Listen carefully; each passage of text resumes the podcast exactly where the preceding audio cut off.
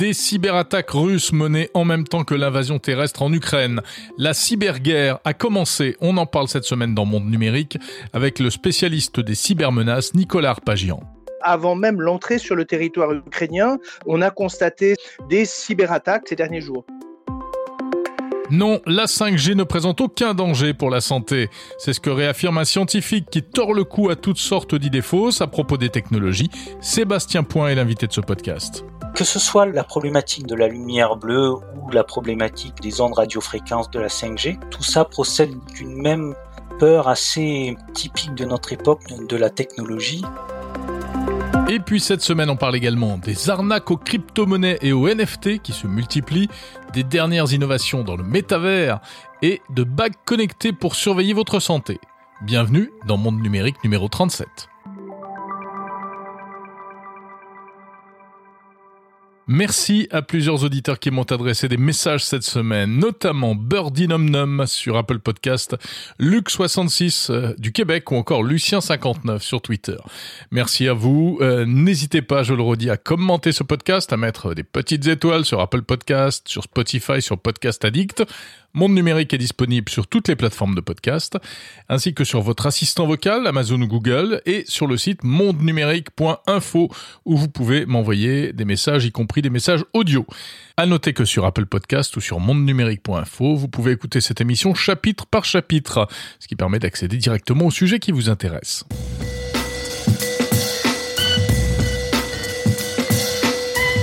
Connaissez-vous la cryptosis?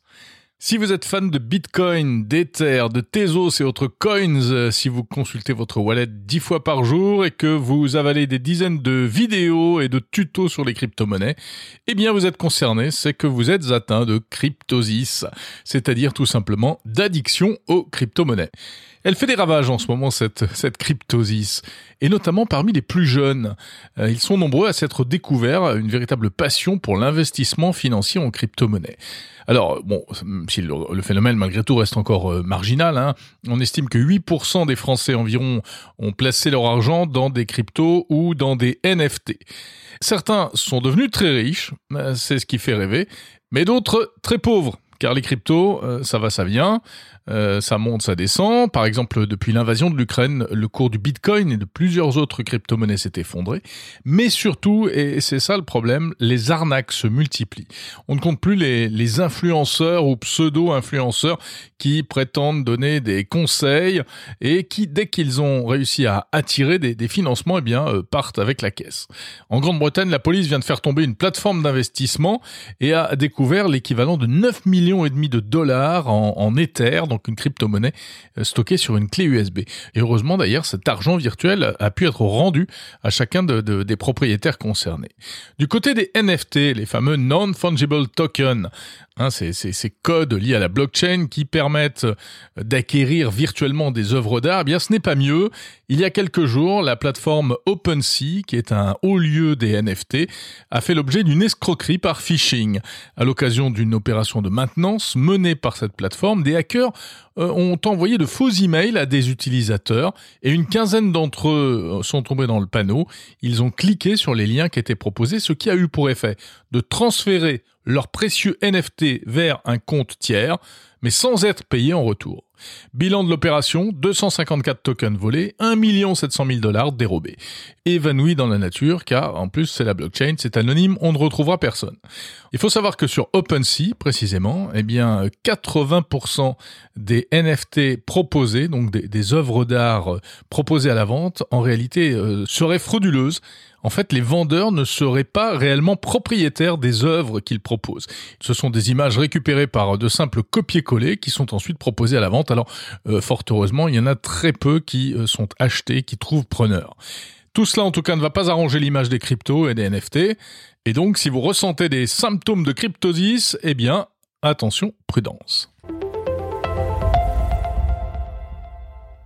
Imaginez, vous vous promenez dans le métavers avec votre casque de réalité virtuelle. Et là, vous croisez des gens qui ont l'air sympas, mais impossible d'interagir avec eux parce qu'ils ne parlent que euh, ukrainien ou coréen ou zoulou euh, et pas anglais ni français.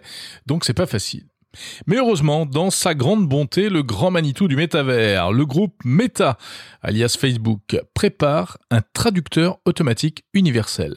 Un système qui permettra de discuter avec n'importe qui, chacun dans sa propre langue.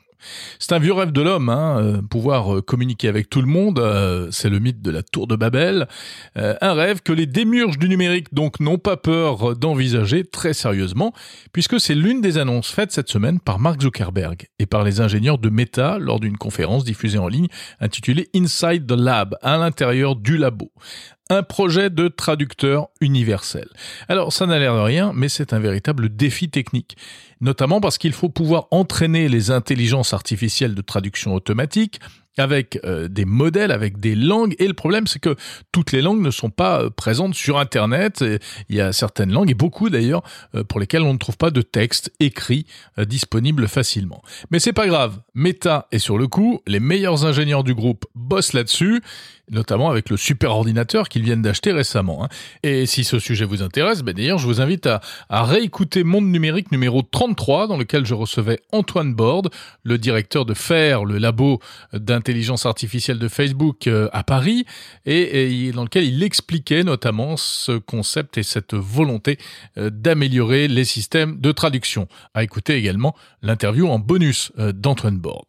Alors, un traducteur écrit et vocal universel, ce n'est pas le seul projet du groupe Meta. Mark Zuckerberg a également parlé cette semaine du, du NIA qui sera un jour capable de lire sur les lèvres et aussi d'analyser les mouvements de nos mains quand on parle. Maquet, pour ceux qui parlent avec leurs mains notamment. On devine derrière ça euh, la volonté de mettre en place un véritable profilage comportemental. Et ça, c'est quand même ce qui peut malgré tout effrayer dans les projets de Meta. Mais bon, on en reparlera quand ça verra le jour. Et puis Meta a également présenté un autre projet assez spectaculaire. Un projet d'assistant vocal qui permettra de changer de décor très facilement dans le métavers. Par exemple, vous êtes euh, dans une pièce et puis vous avez envie tout d'un coup euh, d'une ambiance de plage, et eh bien hop, il suffit de demander oralement et vous voyez autour de vous apparaître euh, du sable, de l'eau, des palmiers et un ciel bleu. C'est un système qui s'appelle Builder Bot, le robot bâtisseur, et qui devrait donc être proposé dans le futur métavers de Meta. Alors on peut se demander si toutes ces innovations euh, orientées métavers euh, sont réellement indispensables dans le monde dans lequel on vit aujourd'hui, mais finalement en écoutant les présentations des chercheurs et des ingénieurs, on se dit que s'il est aujourd'hui question de divertissement et de, communication entre les gens, cela pourrait peut-être euh, aller plus loin encore ces innovations et, peut-être se révéleront-elles utiles dans d'autres contextes en réalité, pour le commerce ou même pour euh, venir en aide à des personnes malades ou des personnes âgées ou encore en robotique. Et d'ailleurs, Meta a également présenté des améliorations et des avancées en matière de bras et de mains robotisés qui peuvent désormais euh, attraper euh, des objets fragiles comme un œuf car ils sont capables de détecter de manière très sensible eh bien les, matériaux et les produits qu'ils touchent. Alors c'est peut-être ça l'un des intérêts du, du fameux métavers finalement. C'est non seulement ce que Facebook mettra en application mais également tous les développements futurs qui pourraient en découler.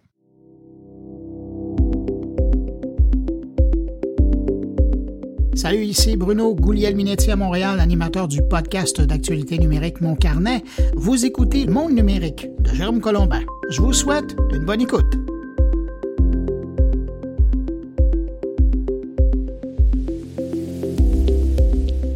« 24 février 2022 cette date restera comme une date euh, historique, puisqu'il s'agit du jour où euh, l'armée russe a pénétré en Ukraine. Alors pourquoi je vous parle de cela? Euh, bah D'abord parce que c'est dans tous les esprits cette semaine, évidemment, mais surtout parce que cet événement historique n'a pas lieu seulement sur le terrain, sur le champ de bataille réel, mais également dans le monde numérique, avec une très forte activité cyber, cyberattaque, cyberdéfense, cyberguérilla, tous azimuts. On va donc en parler tout de suite avec un spécialiste. Bonjour Nicolas Arpagian. Bonjour. Vous êtes directeur de la stratégie en cybersécurité chez Trend Micro, spécialiste de l'analyse de la cybermenace et auteur du livre frontière.com, apparaître en avril aux éditions de l'Observatoire. Alors, la guerre de Vladimir Poutine contre l'Ukraine a commencé et on sait que le numérique est aussi un champ de bataille aujourd'hui. Est-ce qu'on peut dire que parallèlement, euh, une cyberguerre a également commencé?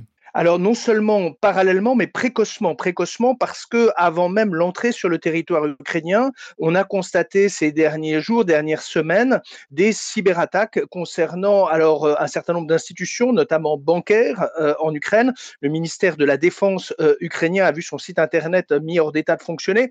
On est en fait sur deux composantes assez fréquentes dans cet usage offensif du numérique, à la fois le déni de service, le fait de rendre inaccessibles des sites internet, sont pas des attaques qui sont très complexes à mettre en œuvre, mais elles sont symboliques. Symboliques parce que elles euh, font dysfonctionner euh, des organisations et en plus elles sont euh, appréciables, visibles par tout un chacun qui peut, avec son smartphone, avec son ordinateur, constater que tel site institutionnel est hors d'état de fonctionner. Deuxième catégorie d'attaques, ça a été des, messages qui sont venus au moment de défacer, de modifier les pages d'accueil de sites internet. là encore, sont des attaques qui sont de basse intensité techniques, mais par contre, qui ont un effet parce que, euh, bah, effectivement, elles marquent les esprits et surtout, euh, elles concernent toute la population qui peut, à un moment ou un autre, euh, avoir accès à ces messages. Et donc, c'est un élément de, perturbation, de fragilisation qui est intervenu quelques semaines avant l'entrée physique. Donc, cette cyberguerre a précédé, et c'est le cas désormais, dans ce qu'on va appréhender comme étant des conflits hybrides, c'est-à-dire mêlant le numérique et le conventionnel. Et donc, effectivement, c'est ce qu'on a constaté ces derniers jours.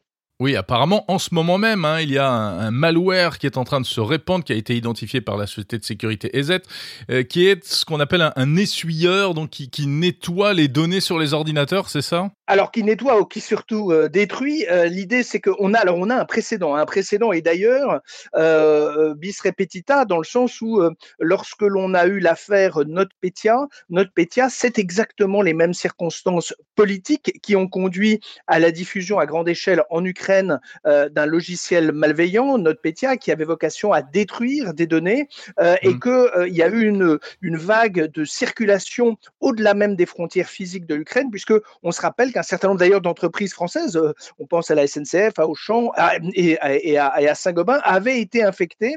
Dans, dans, le cas de Saint-Gobain, il subsistait une, une, connexion informatique entre une ancienne filiale de Saint-Gobain en Ukraine et l'entreprise en France, et c'est ce qui a conduit à l'infection des systèmes euh, dans l'Hexagone et donc a causé, euh, à l'époque, rappelons-le, 250 millions d'euros. C'était l'évaluation de la perte de Saint-Gobain par rebond, en quelque sorte, sur ces infrastructures. Vous parlez d'un effet presque sur, sur, le, sur le moral, sur l'économie également.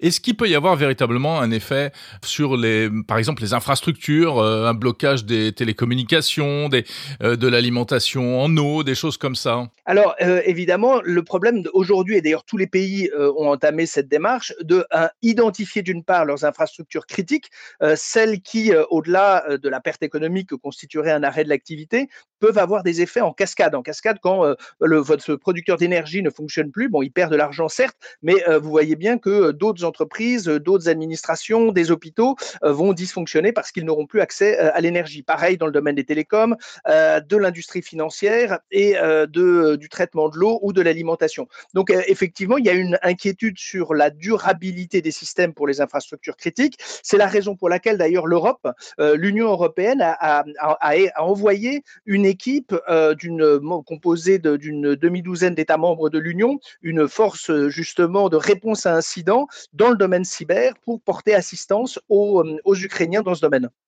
Alors des attaques contre l'Ukraine, mais on peut craindre également des attaques contre euh, probablement euh, l'Europe, voire les États-Unis. Euh, qu'est-ce qui peut se passer et est-ce qu'on est suffisamment armé aujourd'hui pour répondre à ça? Alors effectivement, les effets de bord sont possibles. Euh, vu de Moscou, on peut considérer que si des chancelleries euh, euh, étaient par trop véhémentes, commençaient à, manifester un soutien trop appuyé à l'Ukraine, envoyer un signal, et c'est là où l'arme numérique prend tout son intérêt stratégique, c'est que ça permettrait de conduire des actions offensives, un peu des mesures de rétorsion, tout en n'engageant pas la responsabilité politique et institutionnelle de l'État russe. Nous avons documenté dans, dans des études récentes euh, chez Trend Micro des, actions de, de, cybermercenaires euh, qui ont justement des actions offensives euh, avec des intérêts politiques, mais qui sont conduits par des gens qui ne sont pas des troupes et des forces régulières. donc ça permet d'avoir un avantage pour le Kremlin, d'avoir des actions de, répression ou de sanctions contre des, des, des, institutions qui lui posent problème, tout en n'engageant pas sa responsabilité. Et dans ce cas-là, bah, effectivement, toutes les les, pays de l'Union européenne, aux États-Unis, euh, doivent être très vigilants également, également dans ce qui concerne leurs, infrastructures d'importance vitale qui pourraient être euh, affectées. Et, la France a en plus un, contexte supplémentaire l'élection présidentielle qui évidemment pose un, sujet de sensibilité particulière. Alors il y a les cyberattaques à proprement parler, mais il y a aussi euh, la, désinformation euh, via les canaux numériques. Et on sait que les Russes sont très forts dans ce domaine, Nicolas Arpagian, avec les fermatrolls, etc. Est-ce que vous pensez qu'on va assister à une, montée en charge euh, de cette désinformation numérique? Alors en effet, vous avez raison, on la constate dès à présent. On la constate dès à présent avec la circulation d'images, de séquences vidéo. Alors euh, le problème de ces séquences, c'est qu'elles sont réelles, mais elles ne correspondent pas par contre à la période actuelle et elles ne correspondent pas au théâtre d'opération. Par contre, elles ont vocation à jouer sur le terrain de l'émotion, euh, de la réaction rapide à la lecture euh, de cette vidéo ou de ce message, et de manière à ce que les bulles informationnelles des réseaux sociaux fassent que celles et ceux qui se trouvent convaincus par ces images, les partagent, les commentent, les amplifient. Et donc, euh, à côté des médias conventionnels, une information parallèle circule à partir euh, d'informations frauduleuses. Et ça, c'est un des vrais sujets de déstabilisation parce que ça vient euh, miner ou en tout cas saper les opinions publiques, ça vient contredire les messages gouvernementaux des pays de l'Union européenne et notamment. Et donc, effectivement, c'est un élément de déstabilisation à tel point, à tel point que la France, par exemple, s'est dotée depuis quelques semaine désormais d'une structure, Viginum. Euh, le rôle de Viginum, c'est précisément d'identifier les actions euh, informationnelles offensives. Alors, il faut déjà les, repérer, les documenter, comprendre. Est-ce que faire le tri, est-ce qu'il s'agit euh, de, libre expression démocratique d'individus et de citoyens libres d'avoir de, des, points de vue disparates ou au contraire, est-ce que c'est une action coordonnée, structurée de désinformation? Et donc, effectivement, il faut à la fois avoir accès rapidement à euh, à, ce type de, à, ce type de message, les comprendre, les analyser et ensuite proposer au pouvoir politique euh, bah, toute une gamme de, réactions qui peuvent aller de, déjà de ne rien faire. Ne rien faire est, une option possible dans ces cas-là. Est-ce qu'il faut euh, solliciter les éditeurs des plateformes envisagées pour suspendre le compte, pour interdire les comptes? Est-ce qu'il faut envisager des procédures judiciaires, des procédures, pourquoi pas diplomatiques, si on acquiert la conviction qu'un État est à la manœuvre derrière? Donc ça, c'est une dimension nouvelle de la période qui s'ouvre, euh, où effectivement les États assument de superviser l'information, notamment sur les réseaux sociaux. Et c'est le cas de, Viginum qui a vocation à, piloter la, supervision de manière à avoir une compréhension euh, des mouvements d'opinion qui peuvent survenir, tout en, respectant évidemment euh, la liberté d'expression et le débat démocratique. Merci Nicolas Arpagian, directeur de la stratégie en cybersécurité chez Trend Micro. Et je rappelle le titre de votre livre apparaître en avril, frontière.com aux éditions de l'Observatoire.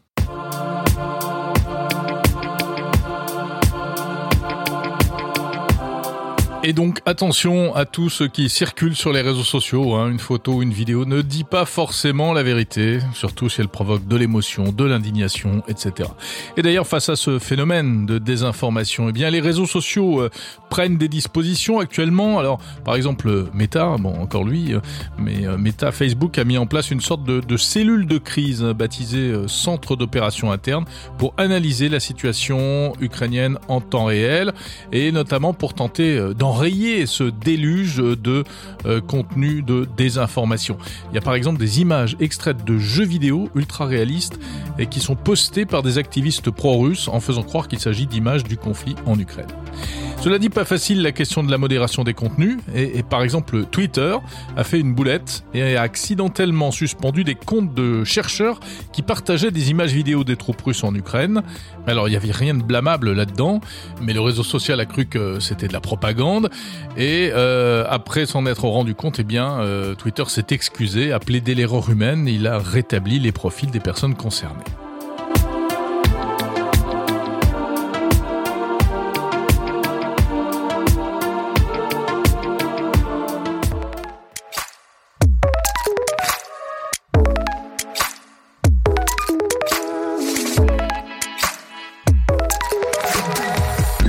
Autre sujet maintenant. La 5G ne présente aucun risque pour la santé, pas plus que la 4G ou la 3G. Il y a parfois des choses qu'il faut oser dire de manière ferme, claire et nette. Et c'est l'ANSES qui le dit, l'Agence nationale sanitaire, qui a rendu récemment son rapport définitif très attendu sur euh, la 5G, la téléphonie mobile de cinquième génération. Pas de danger pour la 5G, pas plus d'ailleurs que pour le Wi-Fi ou même que pour la lumière bleue des écrans d'ordinateur. Mais pourtant, toutes ces questions sont souvent euh, présentées de manière assez euh, alarmiste avec euh, des propos très inquiétants, parfois même des thèses carrément complotistes, car on entend plus souvent s'exprimer des opposants aux technologies que des chercheurs qui, eux, savent réellement de quoi ils parlent, mais qui sont souvent discrets et qui prennent rarement la parole. Sauf un, il s'appelle Sébastien Point. Alors c'est un, scientifique, un, vrai, et qui s'élève contre les fausses sciences. D'ailleurs, il met aussi dans le même sac que la, biodynamie, hein, très à la mode en ce moment. Mais on va se concentrer pour l'instant sur les ondes et sur la peur des ondes. On va creuser le sujet avec Sébastien Point. Alors on va réviser un peu nos cours de physique d'ailleurs, tenez-vous bien. Sébastien Point m'a accordé une longue interview que je vous propose tout de suite. Bonjour Sébastien Point. Bonjour. Alors, on va essayer de, résumer votre CV qui est impressionnant. Hein. Vous êtes euh, physicien, ingénieur, chercheur, membre de la Société française de radioprotection, spécialiste des rayonnements non ionisants. Et puis, ce qui est original, c'est que vous êtes également euh, diplômé en psychopathologie. Vous êtes l'auteur d'un livre qui s'appelle La religion anti-ondes, dans lequel vous dénoncez la, euh, peur des ondes électromagnétiques euh, que vous jugez euh, irrationnelles, la peur des ondes. Et vous avez beaucoup travaillé aussi sur ce que vous appelez les, les pseudosciences. Donc l'avènement de la 5G a suscité beaucoup de craintes euh, concernant son effet supposé sur la santé. L'ANSES vient donc de dire qu'il n'y avait pas de danger. Alors pour ce qui est précisément de, de ce qu'on appelle la vraie 5G hein, sur la bande des 3,5 GHz, pas de nouveaux risques pour la santé. J'imagine que ces résultats ne vous surprennent pas. Non, ces résultats ne, me surprennent pas et ne surprennent pas non plus les spécialistes du domaine, puisque compte tenu eh bien, euh, de l'état des connaissances dans le, dans le domaine, compte tenu euh, des lois de la physique, de ce que l'on sait de, l'interaction entre les ondes et les tissus organiques, on pouvait s'attendre à ce que euh, on ne découvre pas d'effets biologiques nouveaux avec ces ondes 5G qui sont émises effectivement pour une grande partie autour de 3,5 GHz, c'est l'une des bandes d'utilisation de la 5G, bande de fréquence qui n'est pas si éloignée de la bande du Wi-Fi, dont on sait qu'elle ne pose pas de, de problème et dont on connaît bien les effets euh, euh, biologiques et les interactions avec les tissus. Donc euh, aucune surprise. Ce qui aurait été surprenant, c'est de trouver des effets. Alors l'ANSES dit quand même qu'elle manque de données qui pourraient prouver que ça présente un risque. Hein. Est-ce que c'est pas faute de données finalement qu'on dit qu'il n'y a pas de risque? Alors, là on rentre dans la définition de ce qu'est la science. La science se base sur euh, l'état des, connaissances disponibles, sur un faisceau de preuves, et l'ensemble des éléments dont on dispose aujourd'hui euh, ne permettent pas euh, de faire l'hypothèse qu'il y a un risque particulier, des effets biologiques nouveaux. On ne peut pas par contre demander à la science d'être catégorique à 100% et, d'assurer l'ensemble de la population qu'on ne trouvera jamais un cas particulier puisqu'on pourra toujours opposer à une foultitude de résultats l'hypothèse qu'un jour on trouvera quelque chose de nouveau. Néanmoins, le faisceau euh, d'indices, d'éléments est assez euh, convergent. On a de nombreuses années de recul sur les radiofréquences et même s'il manque des données, dirons-nous, euh, factuelles sur la technologie 5G en elle-même, il faut comprendre que la bande de fréquence des 5G euh, physiquement est inséré entre la bande des radiofréquences et la bande euh, infrarouge. Et on connaît bien les effets de, de, ces, de ces deux bandes. Infrarouge, par exemple, on en reçoit euh, au quotidien du Soleil. Les bandes radiofréquences, eh bien, ce sont de la téléphonie, mais aussi de la mmh radiophonie, de la télévision. Donc, effectivement, si la technologie 5G en elle-même n'a pas pu être étudiée en tant que telle, on sait que les fréquences qui sont proches de fréquences bien connues et bien étudiées ne poseront pas de problème. Alors, vous vous dites dans votre livre que on n'a pas euh, de raison d'avoir peur des ondes électromagnétiques. Et donc, moi, la question que je vous pose, c'est pourquoi est-ce qu'on a peur des ondes finalement? Alors, c'est une bonne question. On n'a pas besoin d'avoir peur des rayonnements électromagnétiques pour une raison principale, c'est que euh, en réalité, il existe euh, des normes qui nous protège du seul effet scientifiquement avéré potentiel de ces ondes, qui est l'effet thermique. Si vous êtes exposé à des intensités extrêmement élevées, eh bien vous allez subir un, échauffement des tissus. Sauf que cet échauffement des tissus arrive euh, pour des expositions qui sont plusieurs ordres de grandeur supérieurs aux limites normatives, euh, qui sont elles-mêmes euh, très supérieures à l'exposition réelle que chacun d'entre nous subit au quotidien.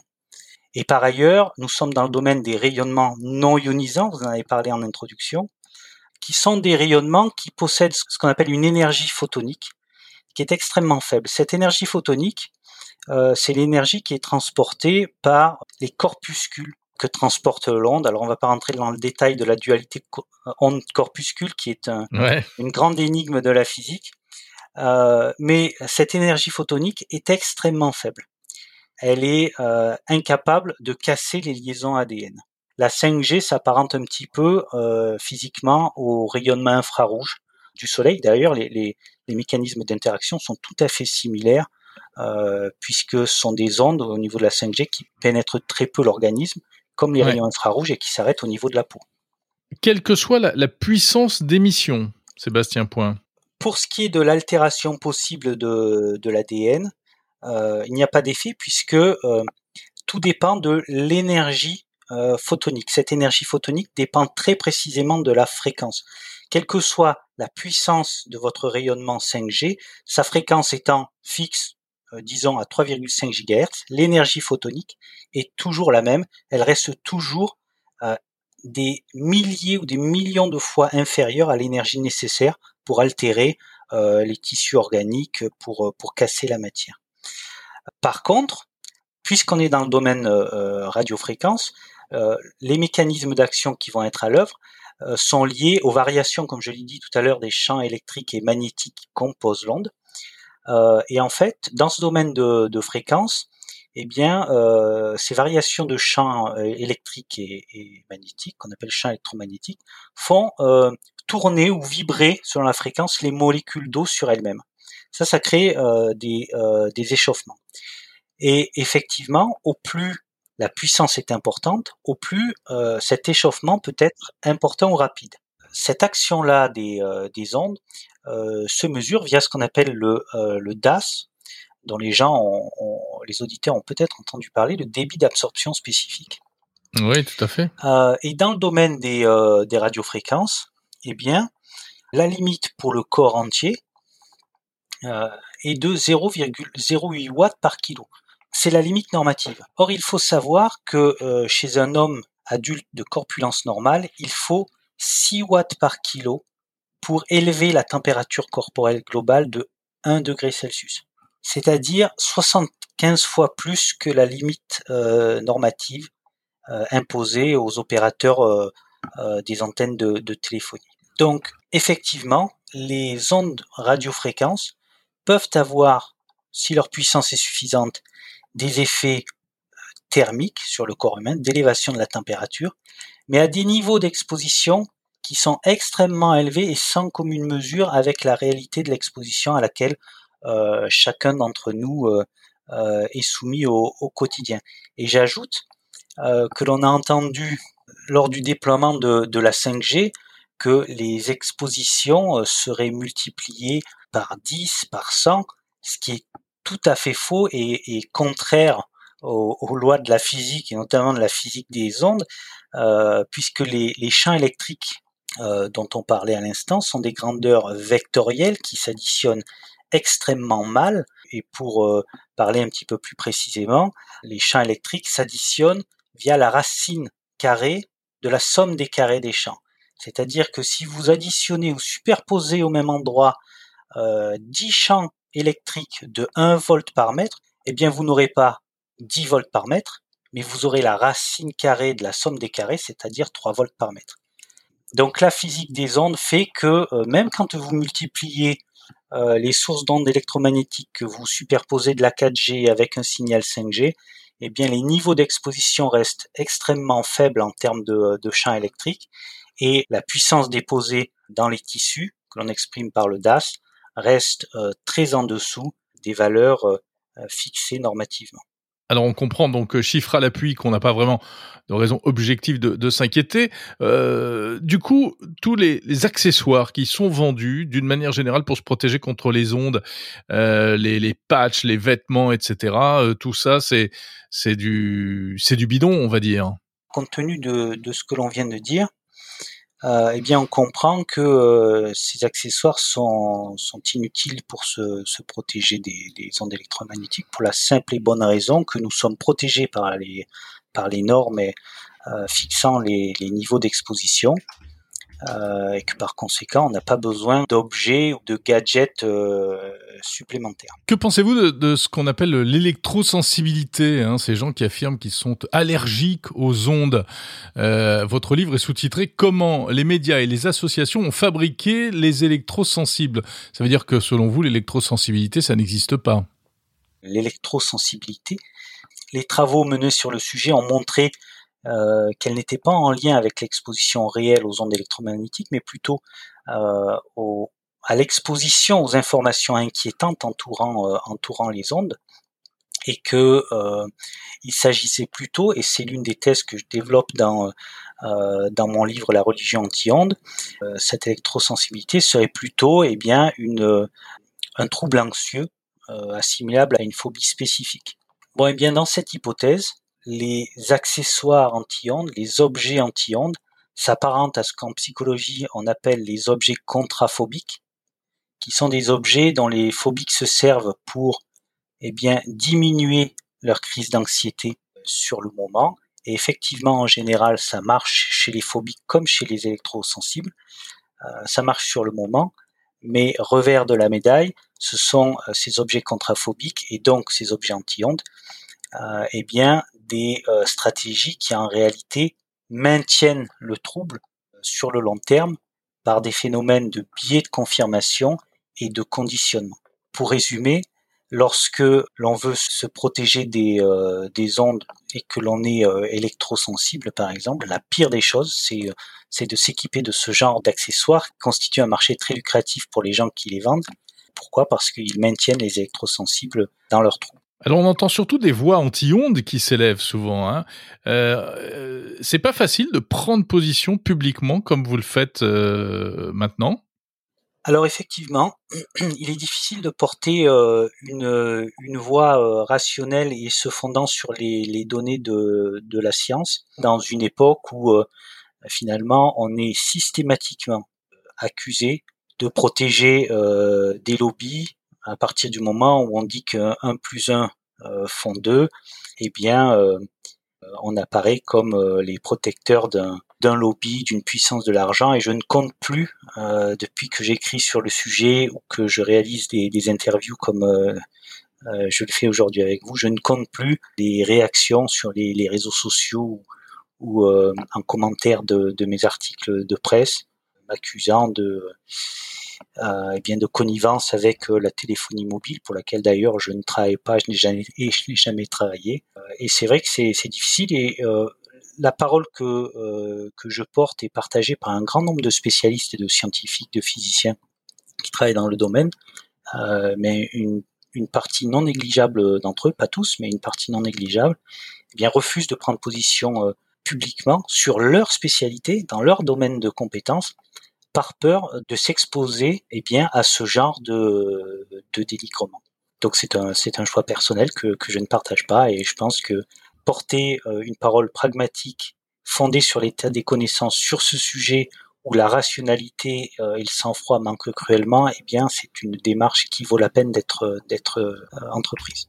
Au global, Sébastien Point, est-ce que vous pensez que tout ça, ça, ça relève un peu d'une certaine technophobie? Oui, que ce soit le, la problématique de la, lumière bleue ou la problématique des ondes radiofréquences de la 5G, tout ça procède d'une même peur assez typique de notre époque, de la technologie. Et on, s'aperçoit d'un phénomène qui, euh, qui commence à devenir euh, récurrent aujourd'hui. Euh, C'est le phénomène des ce que j'appelle les technologies bouc émissaires, qui deviennent rapidement obsolètes donc les, opposants euh, ou les technophobes ont, souvent besoin de, euh, de chercher des nouvelles technologies euh, bouc émissaires. Effectivement, il y a nombreuses années, euh, les lampes fluocompactes étaient des technologies euh, bouc émissaires qu'il s'agissait de, euh, bannir. Les, les LED l'ont été. On a vu des campagnes euh, d'opposition à l'installation de, l'éclairage LED dans les crèches, dans les écoles. Pour ce qui concerne les rayonnements électromagnétiques, on a eu des campagnes de dénigrement du Linky, qui est pourtant un appareil filaire qui n'émet que du rayonnement électromagnétique de manière résiduelle, pas plus qu'un petit appareil électroménager. pourtant, on a une campagne de dénigrement. Et puis c'est passé. On est venu à la 5G. On a fait énormément de bruit pour dénigrer la 5G. Il y a eu des appels euh, à l'interdiction. Il y a eu des, des, pétitions pour un moratoire sur la 5G. Euh, bon, et eh bien aujourd'hui, euh, le soufflet, euh, le soufflet retombe. Et demain, nous aurons probablement des oppositions qui renaîtront euh, sous le prétexte de l'intelligence artificielle euh, ou de la 6G ou je ne sais quelle autre technologie qui servira à nouveau de bouc émissaire pour l'expression d'une opposition à la, à la technologie. Merci Sébastien Point. Merci à vous.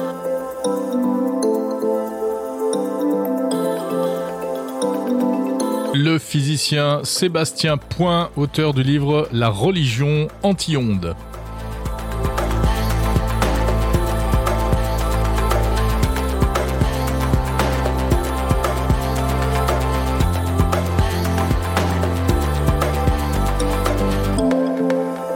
On va rester dans les questions de santé. Si vous vous souciez de, de votre santé, vous utilisez peut-être une montre ou un bracelet connecté pour surveiller en temps réel certains paramètres comme la fréquence cardiaque, le taux d'oxygène dans le sang, etc. Eh bien, il y a un autre type d'objet connecté, ce qu'on appelle les wearables, à porter sur soi, qui se développe, c'est la bague connectée. Et oui, c'est beaucoup plus petit, c'est plus discret. Alors, il en existe quelques-unes, la plupart américaines, la plus connue étant la bague Oura, mais voici la première bague connectée française qui est commercialisée ce week-end. Elle s'appelle Circular. Alors c'est un, anneau assez épais mais assez élégant euh, qui contient une batterie de capteur euh, disponible en quatre couleurs au prix d'environ 290 euros. C'est une innovation intéressante lancée par une, une petite start-up. J'ai voulu en savoir plus et je suis allé à la rencontre de son créateur. Bonjour Amaury Kosman. Bonjour Jérôme cofondateur de la start-up parisienne Circular. Alors c'est un pari que vous faites là, hein, enfin parce que vous vous lancez sur un marché euh, qui est pas simple, celui des objets connectés, en plus celui euh, de la bague connectée. Donc cette bague, elle est vraiment orientée euh, bien-être, santé. Est-ce qu'on peut la présenter, dire un petit peu tout ce qu'elle est censée savoir faire? Donc l'idée c'est d'avoir un objet qu'on puisse porter tout le temps. Et euh, grâce euh, au fait qu'on puisse la porter tout le temps, on peut faire de l'analyse de sommeil pendant la nuit, quand vous la portez la nuit, de, l'analyse d'activité physique durant toute la journée. Et plus globalement, en fait, derrière, et ça c'est vraiment notre deuxième mission, au-delà de faire un tracker qu'on peut porter tout le temps, euh, c'est faire la corrélation et faire le, le travail de, de compréhension de toutes ces données pour les gens et de donner des recommandations qui sont à la fois facile de compréhension et surtout actionnable. Donc euh, voilà, c'est des choses comme par exemple on peut prédire des, des maladies, on peut dire comment vous devez améliorer votre sommeil, combien de temps vous devez dormir, si vous devez faire plus d'activité physique, euh, si vous êtes une femme, quand est-ce que vos, vos règles vont commencer. Enfin, ça peut aller très très loin et en tout on corrèle à peu près 140 euh, biométriques différentes. Quel est l'avantage d'une bague par rapport à une montre ou un bracelet connecté qui, qui font également ce genre de choses aujourd'hui? Euh, alors, il y a plusieurs choses qui sont différentes. Bon, déjà, beaucoup de gens ne veulent pas porter ou, ne peuvent pas porter de, euh, bracelet ou de montre durant la nuit. Donc, forcément, on manque des données euh, très importantes, celles du sommeil, si on ne les porte pas. Donc, déjà, avoir plus de données, c'est l'avantage d'une bague par rapport à une montre ou un bracelet. Et le deuxième, c'est aussi au niveau de la qualité du, du signal qu'on récupère brut pour le transformer derrière. Euh, parce que quand on a une bague qui est bien serrée contre son doigt et que ça bouge pas, peu importe ce qu'on fait, on a une remontée de données plus précise qui permettent de faire de meilleures analyses. En termes d'autonomie, donc la bague circulaire, elle, euh, elle, elle, tient combien de temps euh, sans que je sois obligé de la recharger? Alors aujourd'hui, on est sur 3-4 euh, jours d'autonomie avec 45 minutes de charge, sachant qu'on peut encore faire des améliorations sur lesquelles on travaille. Comment est-ce que vous avez eu l'idée de vous lancer sur sur ce marché euh, Vous êtes euh, donc une jeune entreprise avec des des euh, des, des, jeunes ingénieurs. Qu'est-ce qui vous a amené à, à, à vous lancer là-dessus? C'est un marché qui est assez technique maintenant. Il y a des concurrents, il y a pas mal de défis à relever quand même.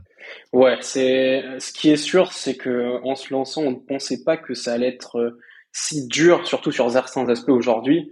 Et maintenant qu'on a vraiment les mains dedans, oui, en effet, on se rend compte que euh, même niveau, euh, voilà, au niveau de la production, de l'industrialisation, il y a des process euh, assez compliqués pour pouvoir faire la partie intérieure de notre bague. bien sûr, tout ce qui est électronique, c'est assez compliqué. Et en fait, vu qu'on est sur quelque chose d'ultra miniaturisé, il y a beaucoup de composants qui n'existent pas pour ce qu'on veut faire. Donc, il y en a beaucoup qui sont faits custom pour nous. Il y a énormément de contraintes comme ça. Et je pense que alors on a été très naïf au début, on s'est lancé sans se poser trop de questions, et c'est aussi ce qui a fait que je pense euh, on est maintenant l'un des seuls, enfin l'une des seules marques à être dedans. C'est parce qu'il y a beaucoup de grands groupes qui essayent ou qui ont essayé de faire des bagues et euh, qui ont euh, très rapidement arrêté. Donc voilà, on a passé vraiment un peu toutes ces barrières à l'entrée grâce à, je pense, une, naïveté un petit peu de notre côté. Vous lancez la bague donc ce, ce week-end. Comment ça se présente? Le chemin a été semé d'embûches, hein, donc. Euh, ouais, en fait, euh, ce qui, alors, on le lance officiellement là dimanche à 13h30 heure européenne, enfin heure française, pardon. Euh, et euh, oui, en effet, c'était des préventes, enfin des, des, ventes qu'on voulait vraiment réaliser de base il y a déjà quelques mois. Et en effet, un chemin semé d'embûches, notamment à cause de certains retards qu'on a pu avoir sur la production, liés par exemple bah, à la pénurie du marché des semi-conducteurs qui nous a forcé à faire des redesigns parce qu'on avait des composants qui euh, qu'on n'arrivait pas à avoir avant 2024, des fois 2025-26, euh, des dates complètement folles. Et ça, c'est une des raisons pour laquelle on a retardé euh, le lancement. Est-ce que dans le futur, Amaury Cosman, d'après vous, on, aura forcément tous ce type de, de produit pour surveiller notre santé au quotidien? Tous, je sais pas. Ce type de produit non plus, je suis pas sûr. Ce qui est sûr, c'est qu'il y aura une une multitude d'informations auxquelles euh, on ne pensait même pas pouvoir accéder aujourd'hui avec quelque chose de non encombrant. Et ça aidera, à mon avis, euh, beaucoup de professionnels de la santé et donc euh, tous les tous les citoyens qui qui ou alors négligent un problème qu'ils ont ou alors ne savent pas et ont et, et, ont un outil qui permet de la prévention et ensuite du monitoring quand ils savent qu'ils sont malades. Et ça va vraiment aider à, je, je pense, le traitement de maladies chroniques, euh, la surveillance de maladies et puis euh, bien sûr les pré prédiagnostics qui évitent d'encombrer bah, les salles d'attente de médecins, etc. C'est vraiment le but aussi avec ce qu'on fait, c'est euh, pousser le type de biométrique qu'on peut traquer, pouvoir vraiment assister à tous les tous les niveaux du parcours de soins. Donc je sais pas quelle forme ça va prendre. Ce qui est sûr, c'est qu'on a de plus en plus de données intéressantes et qu'on peut vraiment faire des choses qui sont, à, mon sens, miraculeuses avec de telles données. Alors il y a une autre startup française euh, qui s'appelle Aiklis pour ne pas la nommer qui elle propose une bague pour faire du paiement uniquement. Est-ce que c'est une euh, fonction que vous avez envisagé ou que vous envisageriez d'intégrer euh, dans Circular? Pour le moment non, on se, on se, concentre vraiment sur la santé. C'est vraiment ce qu'on veut. C'est vraiment le cœur de ce qu'on fait, c'est de l'analyse biométrique et, et la synthétisation de données pour les utilisateurs on veut de plus en plus aller vers la santé en tant que telle et euh, aller aussi sur les marchés du B2B. On a beaucoup de médecins intéressés, d'hôpitaux, de cliniques, etc. Donc non, pour le moment, c'est pas une fonctionnalité de prévu. Merci à Maury Kosman, cofondateur de Circular. Merci beaucoup.